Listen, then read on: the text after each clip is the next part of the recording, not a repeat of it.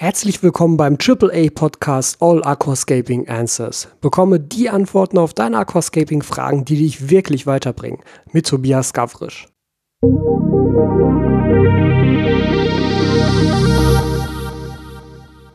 Herzlich willkommen zu dieser neuen Folge des AAA Podcasts mit mir, mit Tobias Gavrisch und heute mit einer Frage von Matthias. Und Matthias fragt, wie und wie lange bereitest du dich auf ein neues Becken vor, bezogen auf Layout, Technik und so weiter?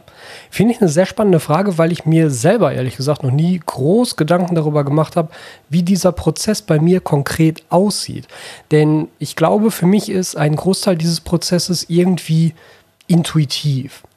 Und ich möchte gar nicht, dass das in irgendeiner Form arrogant klingt oder so, aber ich glaube tatsächlich, dass meine Vorarbeit bzw. mein Vorwissen als Fotograf hier natürlich einen gewissen Einfluss hat, weil ich tatsächlich ein Layout nicht so extrem vorplane, wie man das vielleicht denken könnte. Ich muss natürlich auch sagen, ich habe bisher noch keine ultra komplexen Layouts gemacht. Also ich habe noch nicht wirklich angefangen, jetzt so modellbaumäßig mir meine Landschaften hier hinzubauen, sondern gerade aktuell ist es ja so, dass ich sehr viel mehr auf diesen klassischen Nature Aquarium Style stehe und die Layouts dahingehend auch relativ ja simpel sind. Das heißt aber nicht, dass sie nicht trotzdem ästhetisch ansprechend sind oder gerade deshalb vielleicht auch ästhetisch ansprechend sind. Ich glaube einfach nur, dass mir diese natürliche Ästhetik, die man dort sieht, dass mir die in gewisser Weise intuitiv leicht fällt, weil ich das halt eben schon viele, viele Jahre lang als Fotograf auch immer mache und immer wieder sehe. Aber der Prozess ist ja selber noch mal viel, viel größer eigentlich. Ich denke, für mich ist der Startpunkt immer erstmal das Becken selber. Ich überlege mir also zuallererst, was für ein Aquarium möchte ich denn haben. Denn ich brauche irgendeine Art Rahmen, um mir überhaupt erstmal sozusagen die Grenzen stecken zu können von dem, was ich überhaupt machen kann. Ich kann mir ja jedes beliebige Layout ausdenken, wenn ich dann aber im Endeffekt kein Becken dafür habe oder keinen Platz für so ein Aquarium habe, dann kann ich es halt nicht umsetzen. Deshalb ist mein erster Schritt immer wirklich zuallererst, ich überlege mir, was für eine Aquariumgröße möchte ich gerne hier haben. Das hängt auch viel damit zusammen, dass wir hier in unserer Wohnung ähm, wirklich einen großen Wert auf Ästhetik legen und darauf, ob ein Aquarium an einer bestimmten Stelle gut aussehen würde oder nicht. Und wir haben hier tatsächlich nur, obwohl die Wohnung sehr groß ist, nur ein paar kleine Bereiche, wo wir sagen, okay, da können Aquarien sehr gut stehen, woanders aber nicht. Und das heißt, ich bin da eh generell so ein bisschen voreingeschränkt, aber sehr bewusst voreingeschränkt und kann dann eben ja, mehr oder weniger erstmal entscheiden, okay, was für ein Aquarium kann ich da hinstellen überhaupt? Was würde da gut aussehen? Das ist sozusagen Schritt Nummer eins. Als Beispiel da gerade, ich habe jetzt aktuell das 120F abgebaut und an der Stelle des 120Fs stehen jetzt zwei 60 cm Becken, zweimal 60, 40, 40. Und das hat einfach damit zu tun, dass diese Lücke, wo das 120F stand, da passt ein Schrank von einer Breite von 1,25 bis maximal 1,30 hin. Und das heißt, der, der 1,20er Schrank für das 120F stand da ziemlich optimal. Zwei 60er Schränke passen da ebenfalls ziemlich optimal hin. Ein 60er Schrank sähe da aber wieder nicht gut aus. Der sähe sehr verloren aus. Ein 90er wäre eventuell noch eine Option. Aber so kommt das dann hier zustande und so setze ich mir so erstmal selber meine Grenze des Aquariums, dass ich halt weiß, worin kann ich denn überhaupt arbeiten. Ich mache das Ganze jetzt auch tatsächlich immer so ein bisschen an dem Beispiel des neuen Süßwasserscapes, was jetzt da an dieser Stelle steht, nämlich das 60-40-40 Becken. Daneben steht ja das neue Meerwasserbecken. Aber so kann ich auch so ein bisschen beschreiben, wie dieser Prozess ablief. Und ich glaube, das ist das beste Beispiel aktuell dafür. Also Aquarium ausdenken, welche Größe des Aquariums soll es sein, ist für mich Schritt Nummer eins. Dann geht es daran, was für Technik soll rein, wobei die Technik nie hundertprozentig entkoppelt vom eigentlichen Layout ist. Das heißt, in dem Moment, wo ich das Aquarium weiß, wo ich also meine Maße weiß, habe ich in der Regel auch sofort ein ganz grobes, verschwommenes Bild des fertigen Layouts im Kopf. Hm, ganz viele Layouts entstehen bei mir aus einer Inspiration heraus, weil das einfach basierend ist auf Layouts, die ich schon mal irgendwo gesehen habe. Ich habe ja auch schon eine Folge gemacht zum Thema, wie finde ich denn überhaupt Inspiration? Wo kann ich mich inspirieren lassen? Wie kann ich überhaupt mir überlegen, was ich alles machen kann in so einem Aquascape? Die Folge verlinke ich dir einmal unten in der Podcast-Beschreibung. Schau da einmal rein, beziehungsweise hör dir die auf jeden Fall nochmal an. Das passt sehr gut jetzt hierzu, damit du auch weißt, wo diese Inspiration überhaupt herkommt. Aber wie gesagt, ich habe also mein Becken und ich habe eine ganz grobe, diffuse Vorstellung von meinem Layout. Und anhand der kann ich dann erstmal gucken, okay, was für Technik brauche ich. Filter und sowas ist eigentlich kein Problem, weil das richtet sich mehr nach der Beckengröße selber als nach dem Layout grob. Ähm, als Beispiel jetzt hier für das 60-40-40, das hat knapp 100 Liter. Da werde ich jetzt als Filter wieder den Oase Biomaster Thermo 250 einsetzen, der ja auch schon im 120F lief. Das 120F hatte 134 Liter, jetzt habe ich 96 Liter. Ist natürlich schon ein Unterschied, aber dadurch, dass das Becken sehr hoch ist mit 40 Zentimetern, ist halt eine stärkere Strömung auch gar nicht so schlecht, damit ich auch eine ordentliche Tiefenströmung hinkriege und das ganze Becken wirklich überall umgewälzt wird. Von daher habe ich mich dafür den Filter entschieden. Außerdem wollte ich wieder einen Thermofilter haben, damit ich nicht die Heizung irgendwie separat machen muss, weil mit Durchlauferhitzer und einem großen Filter in einem 60er Unterschrank wird auch der Platz im Unterschrank nämlich langsam knapp. So kommt dann eben die Entscheidung zustande für den Filter. Das ist also Punkt Nummer eins. Heizung haben wir dann schon mit abgehakt. Punkt Nummer zwei. Punkt Nummer drei 3 wäre dann jetzt, wie sieht es mit einer Lampe aus? Lampe richtet sich natürlich einerseits auch nach der Beckengröße, dann aber natürlich auch tatsächlich nach den geplanten Pflanzen. Und das ist durchaus ein interessanter Punkt. Entweder kannst du dann den Weg gehen, den ich eigentlich immer gerne gehe, das ist sozusagen mein bevorzugter Weg, nämlich eine möglichst starke Lampe zu nehmen, die du aber dimmen kannst für den Fall der Fälle. Ist in diesem Fall jetzt auch wieder so. Ich werde über dem Becken die neue Kessel A360X einsetzen. Ähm, die leistet 90 Watt. Wenn man das umrechnet, dann kommt man irgendwie so auf einen Wert zwischen 12.000 und 16.000 Lumen über diesen 96 Litern. Das ist schon sehr viel Licht, aber ich kann das Ding halt nach Belieben dimmen. Also wenn ich wirklich das Gefühl habe, dass ich da zu viel Licht reinballer, dann dimme ich die halt und dann kommt weniger Licht rein. Das ist meiner Meinung nach die sinnvollste Art und Weise, an so eine Lampe ranzugehen. Eine zu starke Lampe kaufen, die aber dimmbar ist. Damit lässt man sich einfach die Möglichkeiten offen, wenn man dann doch nochmal die Bepflanzung ändern sollte und irgendwie auf eine High-End-Bepflanzung geht, die wirklich hohe Ansprüche ans Licht stellt, dann hat man die immer noch abgedeckt. Aber selbst eine Low-Maintenance-Bepflanzung kann man damit abdecken, indem man das Ganze einfach runterdimmt. Die Frage ist dann natürlich immer noch so ein bisschen RGB, nicht RGB, was für eine Art von Lampenform. Jetzt in dem Fall die Kessel benutze ich halt hauptsächlich deshalb, weil sie wirklich ganz neu ist, weil ich so eine Lampe schon immer mal benutzen wollte. Das ist ja so eine Spot Spot-LED, die so einen krassen Kringeleffekt auf der Wasseroberfläche erzeugen wird. Bin ich sehr gespannt drauf. Ist aber eben gleichzeitig auch eine Lampe, die die maximale Leistungsfähigkeit für so ein Becken vollkommen ausreichend darstellt. Das heißt, Lampe richtet sich schon immer nach der Bepflanzung. Allerdings ist eben, wie gesagt, meiner Meinung nach die beste Option starke Lampe, dimmbar. Dann hast du einfach von vornherein alles abgedeckt, egal wofür du dich später vielleicht dann doch noch umentscheiden solltest. So, dann haben wir also die Technik soweit abgedeckt. Ich meine, so Kleinigkeiten, Thermometer, Dropchecker, darauf gehe ich jetzt nicht ein. Das ist ja etwas, was jedes Becken eigentlich dann hat und was man ja auch beliebig platzieren kann. Das macht also keine großen Probleme. Weitere Technik setze ich eigentlich nicht ein. Jetzt in diesem Becken kommt eventuell noch ein Twinstar wieder mit zum Einsatz. Das wäre dann natürlich etwas, was noch reinkommt. Der, der richtet sich einfach nach der Beckengröße. Da wählt man dann das für sich passende Modell oder man wählt es halt auch nicht. So ein Becken läuft natürlich auch ohne Twinstar. Mit Twinstar ist es vielleicht ein bisschen einfacher in der Einfachphase. Je nachdem, was für Lampen du hast, ob die eine eigene Steuereinheit haben oder nicht, brauchst du dann noch ein paar Zeitschaltuhren, CO2-Druckminderer ist natürlich auch noch ein Punkt mit äh, Nachtabschaltung. Die sollte immer über dieselbe Zeitschaltuhr laufen wie das Licht, damit das einfach gekoppelt ist. Je nachdem, wie dann da konkret eine Verschaltung aussieht, brauchst du dann eine Zeitschaltuhr fürs CO2 und eine Zeitschaltuhr fürs Licht. Aber das ist im Endeffekt auch alles, was man dann braucht. Äh, vielleicht noch ansonsten Technik CO2-Diffusor. In dem Moment, wo ich einen Außenfilter einsetze, verwende ich eigentlich nur noch Inline-Diffusoren. Die haben einfach den Vorteil, dass das CO2 besser gelöst wird, dass das CO2 sich besser im Becken verteilt, weil es ja automatisch mit der Strömung im Becken ankommt und man spart sich halt den zusätzlichen Diffusor im Becken selbst. Ich finde das einfach aufgeräumter und gleichzeitig effektiver. Deshalb setze ich eigentlich nur noch Inline-Diffusoren ein, wenn ich einen Außenfilter benutze. Und alle anderen Diffusoren kommen nur noch dann zum Einsatz, wenn ich nicht die Möglichkeit habe, einen Außenfilter einzusetzen. So, jetzt haben wir also unsere Technik, jetzt haben wir unser Becken, jetzt kommt es natürlich dann aufs Layout an. Wie gehe ich jetzt an so ein Layout ran? Ich habe schon gesagt, ich habe in der Regel immer eine diffuse, unscharfe Vorstellung von dem fertigen Layout im Kopf. Ich sehe sozusagen die grobe Form bereits vor mir, ich sehe die grobe Form mit Bepflanzung vor mir und ich sehe die dominierenden Farben vor mir. Das ist auch ein Prozess, den kann ich schwer beschreiben. Ich kann euch nicht genau erklären, woher diese Vorstellung kommt, außer damit, dass ich mir halt jeden Tag sehr, sehr viel Inspiration reinziehe. Da ich mich jeden Tag mit diesem Thema beschäftige, jeden Tag auf Instagram Bilder sehe, jeden Tag auf Facebook Bilder sehe, jeden Tag irgendwo anders Bilder von Aquarien sehe oder Videos über Aquarien sehe, habe ich einfach so viel gesehen und so viel sozusagen im ja, Unterbewusstsein abgespeichert, dass sich ja mehr oder weniger automatisch da so ein Layout formt.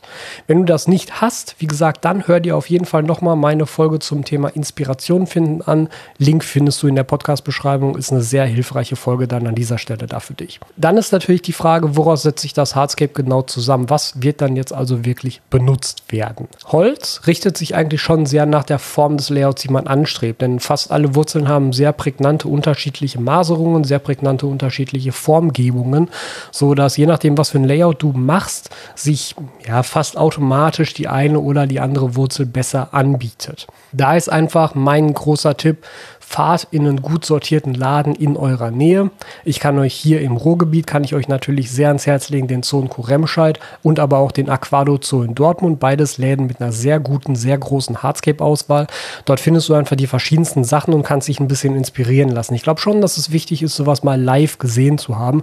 Außerdem haben beide Läden auch einen großen Table, wo du halt selber Sachen dann mal probeweise aufbauen und setzen kannst. Habe ich übrigens jetzt mit dem Layout für das 60 40 40 genau so gemacht gemacht. Ich war dafür im Aquado Zoo, habe mir die Wurzeln rausgesucht, habe das Wurzellayout schon komplett fertig dort im Table gebaut, habe es fotografiert, habe die entsprechenden Wurzeln dann mitgenommen. An dieser Stelle nochmal großes Dankeschön an Aquado Zoo dafür, dass ihr mir die Wurzeln gesponsert habt. Und habe dann das Layout genauso anhand des Fotos, was ich gemacht habe, in dem fertigen Becken wieder nachgebaut. Hinzu kam noch, dass ich Steine einsetzen wollte. Ich selber hatte noch ein paar Ancient Stones hier übrig, die ich auf jeden Fall verwenden wollte, denn der Ancient Stone passte farblich sehr, sehr gut zu den Wurzeln, die ich genutzt habe, weil er ja auch Je nachdem, was für eine Selektion ihr da habt. Aber wenn ihr die passende habt, dann geht ihr auch in so eine leichte Brauntönung, grau-braun oder so. Und das passt sehr, sehr gut zu Holz, finde ich. Ähm, ich hatte da nicht genug Steine, bin also nochmal zum Zoo in Kuremscheid, habe mir dabei Thomas noch ein paar weitere Ancient Stones mitgenommen. Auch hier großes Dankeschön an Thomas und den Zoo in Kuremscheid, dass ihr mir dort das restliche Hardscape gesponsert habt und habe damit dann das Layout vervollständigt. Es basierte also erstmal auf der Idee mit den Wurzeln dann habe ich mir die passenden Wurzeln rausgesucht, habe die Wurzeln schon so weit es geht vorgebaut und das dann anhand eines Fotos sozusagen mit nach Hause genommen und zu Hause neu aufgebaut. Und die Entscheidung für den passenden Stein fiel erst, nachdem die Wurzeln fest waren, weil die Wurzeln natürlich die dominierende Farbe im Layout festgelegt haben. Bei diesem Layout ist es eins, was halt stark auf Wurzeln dominiert ist und dann natürlich die Wurzeln auch im Vordergrund stehen sollen. Sie legen also die Farbe fest und sie legen die grobe Form des Layouts fest. Der Stein soll hier nur ergänzen. Er soll das Layout abrunden. Er soll natürlich auch dafür sorgen, dass die Wurzeln nicht aufschwimmen, aber er soll natürlich optisch gesehen in erster Linie das Layout abrunden und das Layout vervollständigen. Das bedeutet, Farbgebung des Steins sollte ähnlich sein zur Wurzel, sollte irgendwie homogen und passend wirken. Und da war jetzt der Ancient Stone in meinem Fall genau die Wahl, die ich treffen wollte. Eine Alternative wäre gewesen, schwarze Lava zu benutzen, die nicht ganz schwarz ist. Manchmal kriegt man ja schwarze Lava, die auch in so eine dunkelbraun grau Richtung geht. Die wäre halt auch passend gewesen. Aber dann fand ich eben die Struktur der Ancient Stones einfach interessanter, weshalb dann die Wahl darauf gefallen ist. So, wir haben jetzt Wurzeln, wir haben jetzt Steine. Der nächste Schritt wäre jetzt, das Layout grob oder mehr oder weniger schon fertig im Becken schon aufzubauen. In diesem Fall war es so, dass ich das Layout zum allerersten Mal vollständig außerhalb des Beckens aufgebaut habe. Denn das Verkleben der Wurzeln war diesmal relativ aufwendig und dadurch, dass das Becken recht hoch ist, war das Verkleben im Becken eine wirklich blöde Aufgabe, die ich mir an dieser Stelle gespart habe. Ich habe mir dann ein Stück Pappe genommen, was genau die Grundfläche meines Beckens hatte und auf der habe ich dann das Layout zusammengebaut, sodass ich halt wusste, dass ich immer in den Grenzen des Beckens bleibe. Hieß also zuerst mal alle Wurzeln kleben. Ich glaube, im Endeffekt waren es sieben einzelne Wurzeln, die aber halt schon sehr massiv sind. Das Flusswurzelholz, was ich da benutzt habe, das ist sehr prägnant, sehr lang, sehr spitz und das steht halt auch nicht von sich selber. Das heißt, man muss von vornherein anfangen, wirklich mehrere Wurzeln zusammenzukleben, damit das Ganze überhaupt von sich aus stehen kann und auch von vornherein Steine mit einzubauen, um eine Bodenplatte zu schaffen, um eine Beschwerung zu schaffen, um das Layout eben abzurunden. Also das Layout wurde komplett außerhalb des Beckens vorgebaut und komplett verklebt, sodass ich wirklich das gesamte Layout von Hand sozusagen in das Becken reingehoben habe. Letzte Steine wurden dann einfach so noch in das Becken reingelegt. Die müssen ja nicht zwangsläufig mit dem Holz verklebt werden. Die sind ja auch so schwer genug, die treiben ja nicht auf. Die wurden also noch zuletzt reingelegt und dann ging es eben an das Thema Bodengrund. Bodengrund war jetzt auch wieder so eine Frage und ist natürlich schon auch wieder vom Layout abhängig. In diesem Fall wird das Scape ein klassischer Island-Style. Das heißt, ich habe ein sehr massives Scape in der Mitte des Beckens und an den Rändern vorne, hinten, links, rechts ist nichts. Und so, für so ein Island-Style ist eigentlich sehr, sehr typisch, dass man ringsherum Sand hat. Es soll ja eben aussehen wie eine Insel. Und war in diesem Fall auch wieder so, dass eben Sand drumherum sollte. Jetzt wieder die Frage, welcher Sand? Und auch da würde ich dir empfehlen, mach das abhängig von der Farbe des bisherigen Layouts, von der Farbe der bisherigen verwendeten Materialien. Ich hatte also ein ja klassisch braunes Holz, dunkelbraun. Ich habe einen Stein, der in eine braun-grau-Richtung geht, mit allerdings ja beigen, fast schon gelblichen Einschlüssen manchmal, die das Ganze so ein bisschen auflockern. Und passend dazu brauche ich jetzt einen Sand. Und ich habe mich dafür entschieden, ich bin großer Freund des ADA Colorado Sands. Ich finde, das ist einer der natürlichsten Sande, die man kriegen kann. Die Optik ist wirklich ganz fantastisch. Ich mag den sehr, sehr gerne. Der war aber für meinen Fall in diesem Becken einen Tacken zu gelb. Zumindest von meinem Empfinden her. Ich habe da den Probeweiser mal, da, mal davor gehalten, auch schon mal irgendwie so einen kleinen Teelöffel reingeschüttet, um zu sehen, wie das direkt an dem Stein aussieht.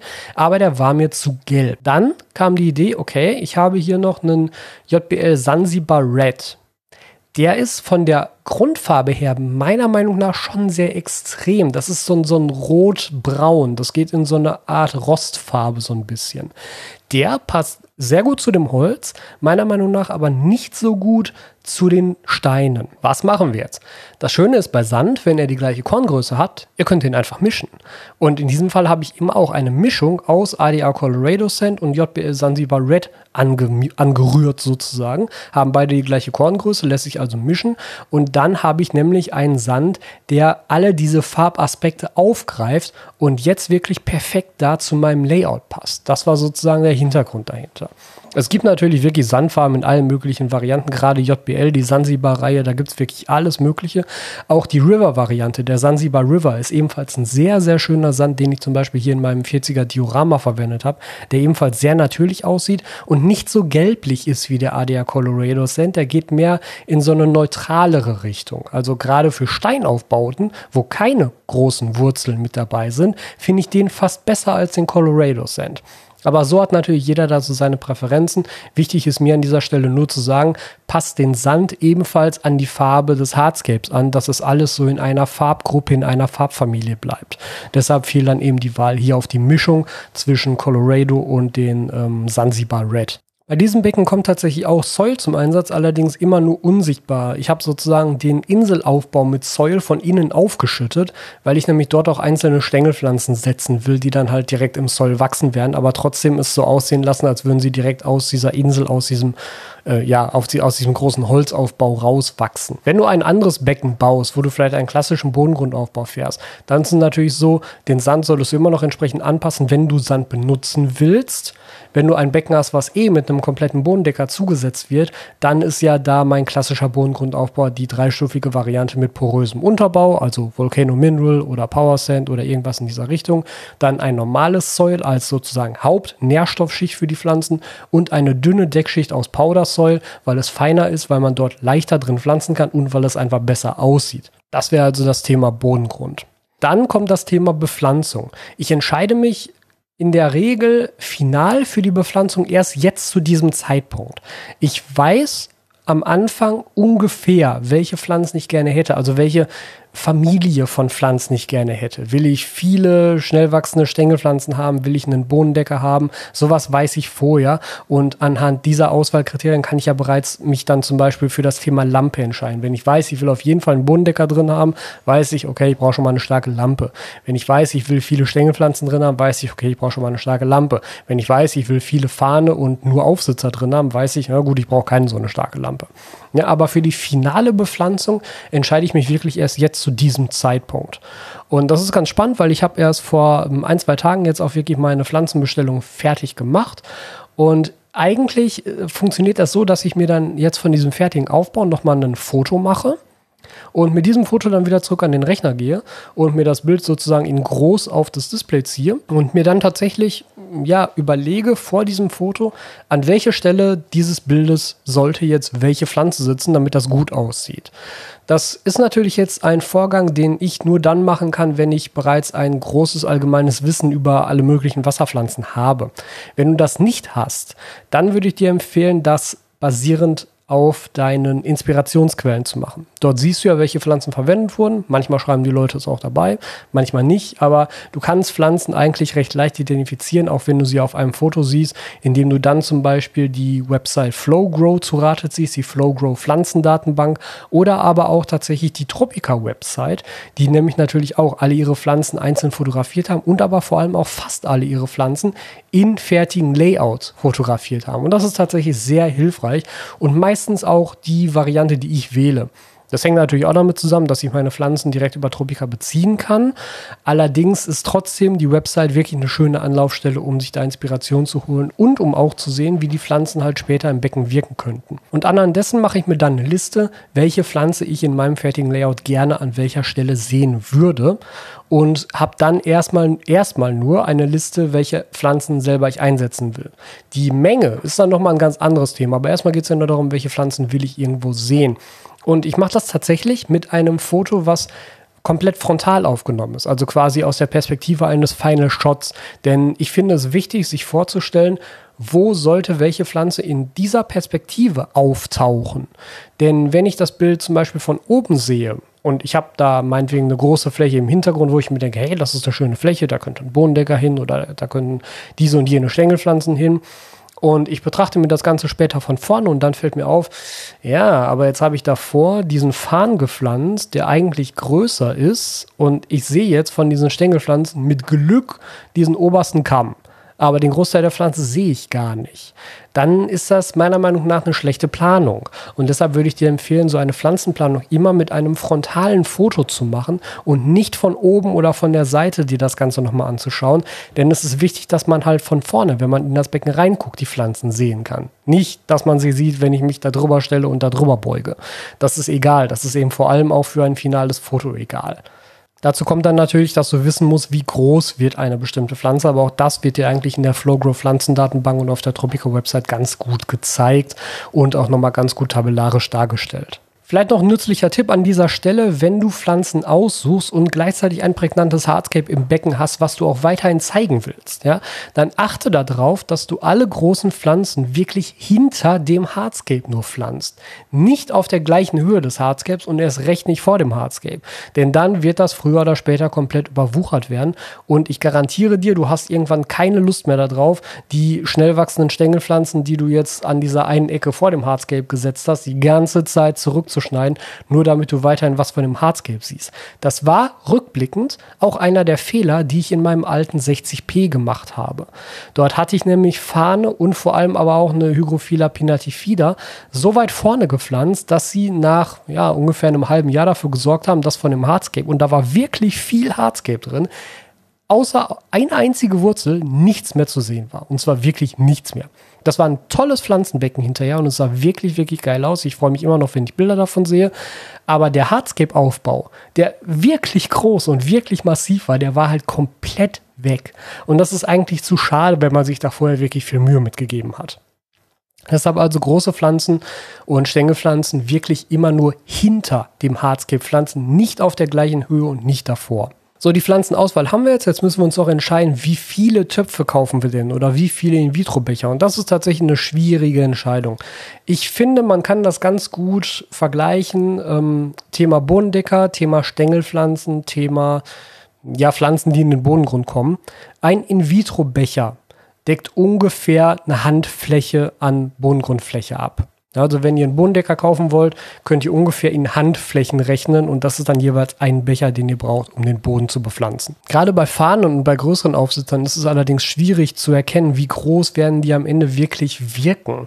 Und da würde ich dir tatsächlich empfehlen, auch wenn das vielleicht etwas ist, was teurer ist, trotzdem ist es meiner Meinung nach für den Gestaltungsprozess angenehmer, immer die größtmöglichen Pflanzen zu nehmen, weil beschneiden kannst du sie immer noch. Das ist ja auch mittlerweile gängige Praxis. Zum Beispiel bei mir, wenn ich Stängelpflanzen im Topf kaufe, dann kommen da manchmal Stängelpflanzen an, die halt schon weiß ich, 20 Zentimeter lang sind. Damit kann ich halt bei der Neuanrichtung echt nichts anfangen.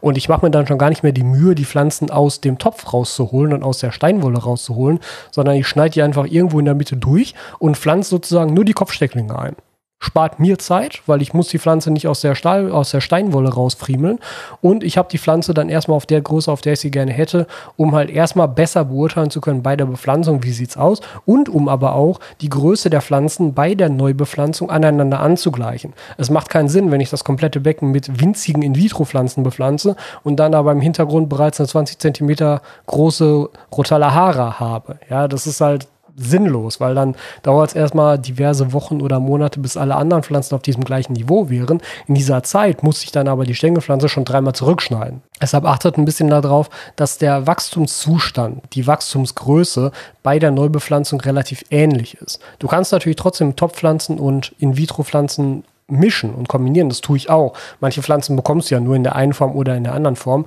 Aber gerade bei Topfpflanzen kürzt die ruhig kräftig ein, um das Ganze dann bei der Bepflanzung anzugleichen. Bei Fahnen und bei großen Aufsitzern gibt es dann noch die Variante, zumindest bei Tropica, eine, die ich gerne benutze, weil ich weiß zum Beispiel, dass wenn ich irgendwo einen Microsorum Theropus Trident einsetze, ja, den Trident Java Fahnen, ich will, dass der groß und buschig und kräftig aussieht. Und so ein Topf ist schön und gut, aber die Portion, die in so einem Topf drin ist, ist halt nicht das, was ich mir da vorstelle. Da müsste ich halt 5, 6, 7 Töpfe kaufen, um das alles zusammenzubinden und dann diesen Effekt zu erreichen. Bei Tropica gibt es die sogenannten Aqua Decor Sachen. Das ist dann ein Aufsitzer, zum Beispiel ein Microsorum Theropus strident, aufgewachsen auf einer Wurzel. Und die Portion, die man daraus bekommt, die ist sehr, sehr viel größer als die eines Topfes. Je nachdem, was ihr da bekommt, sind das locker vier, fünf Töpfe. Und das ist dann nämlich auch tatsächlich oftmals günstiger, als wenn ihr da fünf Töpfe kauft, einfach ein so, ein, so eine Aqua-Dekor-Wurzel zu holen, den Java-Fan von dieser Wurzel runter zu rupfen und an die Stelle zu setzen, an die ihr sie gerne hättet. Das ist also gerade für Farne ist das tatsächlich etwas, was ich sehr, sehr gerne mache, ähm, weil man einfach von vornherein die größere, kräftigere Pflanze hat, eine zusammenhängende Pflanze und sich die nicht, die nicht aus vier, fünf Töpfen zusammenbasteln muss erst. Und dann sind wir eigentlich soweit durch. Jetzt haben wir die Bepflanzung fertig, wir haben das komplette Layout fertig, alles ist fertig geplant. Das Einzige, was man jetzt noch planen muss im Endeffekt, ist, wie starte ich das Ganze? Also wie lange läuft mein Licht, wann fange ich mit der Düngung an, was für einen Dünger benutze ich. Ich bin ja mittlerweile der Meinung, dass es wirklich vollkommen egal ist, was für einen Dünger du benutzt, weil eigentlich tun alle Dünger das Gleiche, nämlich Nährstoffe ins Becken bringen. Du musst nur wissen, welche Nährstoffe bringen sie ins Becken und welche Nährstoffe braucht dein Becken. Ich würde dir immer empfehlen, mit sechs Stunden Beleuchtung anzufangen. Ich würde dir immer empfehlen, mit der Düngung ab Woche drei zu starten. Und dann, je nachdem, was für eine Methode du nutzt, dich erstmal einfach an die Angaben des Herstellers auf der Flasche halten. Wenn du dir unsicher bist, fang ruhig mit 50 Prozent dieser Angabe erstmal an. Du musst nicht sofort mit der vollen Leistung starten. Ab Woche 4 ungefähr kannst du mit der Beleuchtung auf 8 Stunden raufgehen und dann lässt du das Ganze erstmal laufen. In den Anfangszeiten, wenn du Soil benutzt, auf jeden Fall zwei bis drei Wasserwechsel pro Woche. Wenn du gar keinen Soil benutzt, reicht ein Wasserwechsel pro Woche. Aber je mehr Wasserwechsel du machst, umso besser. Immer. Davon gibt es keine Ausnahme. Das heißt, wenn du die Zeit dazu hast, auch ohne Soll pro Woche zwei oder drei Wasserwechsel zu machen, mach das. Das ist besser für dein Becken, das dämmt Algen ein, das lässt das Aquarium insgesamt sehr viel stabiler und gesünder laufen. Das wäre sozusagen meine Vorgehensweise bei der Planung eines neuen Beckens. Jetzt hatten wir den Zeitaspekt noch gar nicht drin. Wie lange dauert sowas? Ich nehme jetzt wieder als Beispiel hier mein 60, 40, 40 und ich würde sagen, dieser ganze Prozess hat ungefähr drei Wochen gedauert für mich. Das heißt nicht, dass ich jeden Tag in diesen drei Wochen hier mehrere Stunden da dran sitze. Das heißt auch, dass es da Tage gibt, an denen ich gar nichts mache. Aber bis das alles so ins Rollen gekommen ist, bis ich dann mir die Wurzeln ausgesucht hatte und gesetzt hatte, dann hatte ich die Wurzeln schon mal hier. Dann hatte ich ja meine restlichen Steine schon mal hier. Ich wusste aber, das wird nicht reichen. Und dann hat es aber erstmal noch eine Woche gedauert, bis ich dann Zeit hatte, mir die anderen Steine nachzuholen. Dann habe ich das neu gesetzt, habe angefangen, das Layout schon mal zu kleben. Dann hatte ich schon mal das fertig geklebte Layout hier stehen, hatte aber noch keine Entscheidung für die Pflanzen getroffen. Das kam dann erst danach. Ja, also mit diesem ganzen Hin und Her und dann auch mit diesen zwischendurch Fotos machen, sich mit einem Foto hier hinsetzen, anhand des Fotos dann nochmal nachplanen. Passt das jetzt alles so, wie ich mir das überlegt habe? Würde ich sagen, das hat so ungefähr drei Wochen gedauert gedauert. Das geht auch mal schneller. Ich erinnere mich da zum Beispiel an mein ADA Nostalgiescape, das Mini-M, was ich hier aufgebaut habe. Das basierte eigentlich auf der Idee, ich habe noch zwei Wurzeln über, die ich verwenden möchte. Und das war's. Mehr Voridee gab es dafür nicht. Dann habe ich mir diese Wurzeln genommen, habe mich hier irgendwie eine Stunde hingesetzt und versucht, diese beiden Wurzeln auf die unmöglichsten Art und Weise miteinander zu kombinieren, bis ich dann auf die Variante gekommen bin, die jetzt auch tatsächlich da im Becken sitzt. Und als das dann fertig war, war eigentlich der Rest der Planung relativ schnell erledigt. Dann war klar, okay, es muss eine Bodengrundaufschüttung von vorne links nach hinten rechts stattfinden, weil die Wurzel dort sitzen wird. Die Wurzel ist das Prägnante, das heißt, sie darf nicht verbaut werden. Hohe Pflanzen, wenn überhaupt, also nur in den Hintergrund. Aber eigentlich, weil eine massive Wurzel da ist, brauche ich viele Aufsitzerpflanzen, damit das Ganze halt schön begrünt wird. Und da war die Planung sehr fix. Also da hat das Ganze vielleicht ja, zwei, drei Tage gedauert, bis ich da mit allem durch war. Ja, also das, das ist schon immer sehr unterschiedlich, hat auch durchaus was mit der Beckengröße zu tun. Je größer das Becken ist, umso ja, wichtiger sind meiner Meinung nach solche Planungen, weil man natürlich viel größere Mengen verbauen muss und alleine das immer schon ein gewisser, ein gewisser Hemmschuh ist. Ob ich jetzt so ein Becken bepflanze, in dem ich insgesamt 10 Töpfe kaufe oder ob ich ein Becken bepflanze, in dem ich irgendwie 150 Töpfe kaufen muss, ist natürlich ein Unterschied und da sollte die Planung dann vielleicht einfach ein bisschen genauer sein, als wenn ich jetzt bei so einem Mini-M sage, so ja, okay, ich hatte jetzt hier einen Topf äh, Eliocaris zu wenig, dann gehe ich eben noch los und hole mir den letzten, der mir noch fehlt. Ja, also da kommt sicherlich auch immer so ein bisschen auf die Beckengröße an. Aber jetzt weißt du zumindest meinen Prozess, wie es für mich abläuft. Ich denke nicht, dass das allgemein übertragbar ist, dass jeder das so macht oder dass das immer so gemacht werden sollte, weil ich habe natürlich den Hintergrund der Fotografie, die mir einfach Ästhetik zum Beispiel sehr, sehr stark erleichtert. Ich habe zum Beispiel noch nie gemacht, dass ich auf einem Becken mir die Drittelregel oder den goldenen Schnitt aufgezeichnet habe, was ja vielfach gemacht wird, um eben ein Layout so auszurichten, dass es eben in diese Schnittpunkte greift, dass es möglichst ästhetisch wirkt. Ich habe ja zum Thema goldener Schnitt und Drittelregel auch schon ein Video gemacht. Ein sehr, sehr altes Video tatsächlich schon. Auch das packe ich dir mal in die Podcast-Beschreibung. Schau dir das gerne mal an, wenn du damit noch nicht bekannt sein solltest. Das ist wirklich sehr, sehr nützlich.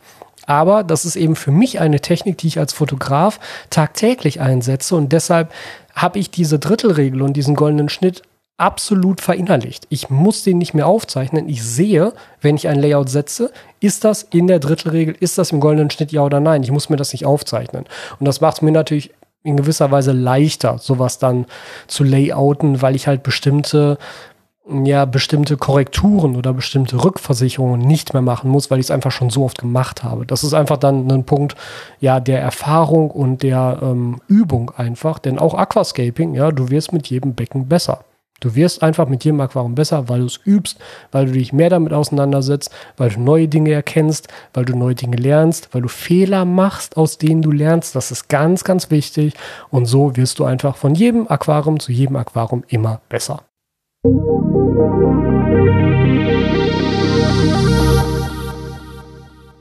Wenn du keine Folge des AAA Podcasts mehr verpassen willst, dann abonniere diesen Podcast auf iTunes oder im Podcatcher deiner Wahl. Außerdem kannst du unter aquaowner.eu deine Fragen zu diesem Podcast einsenden, wenn du möchtest, dass sie von mir hier beantwortet werden. Wenn dir der Podcast gefallen hat, teile ihn mit deinen Freunden und bewerte ihn auf iTunes. Das wird mich sehr freuen und mir sehr weiterhelfen. Ich freue mich darauf, dich in der nächsten Folge wieder hier begrüßen zu dürfen.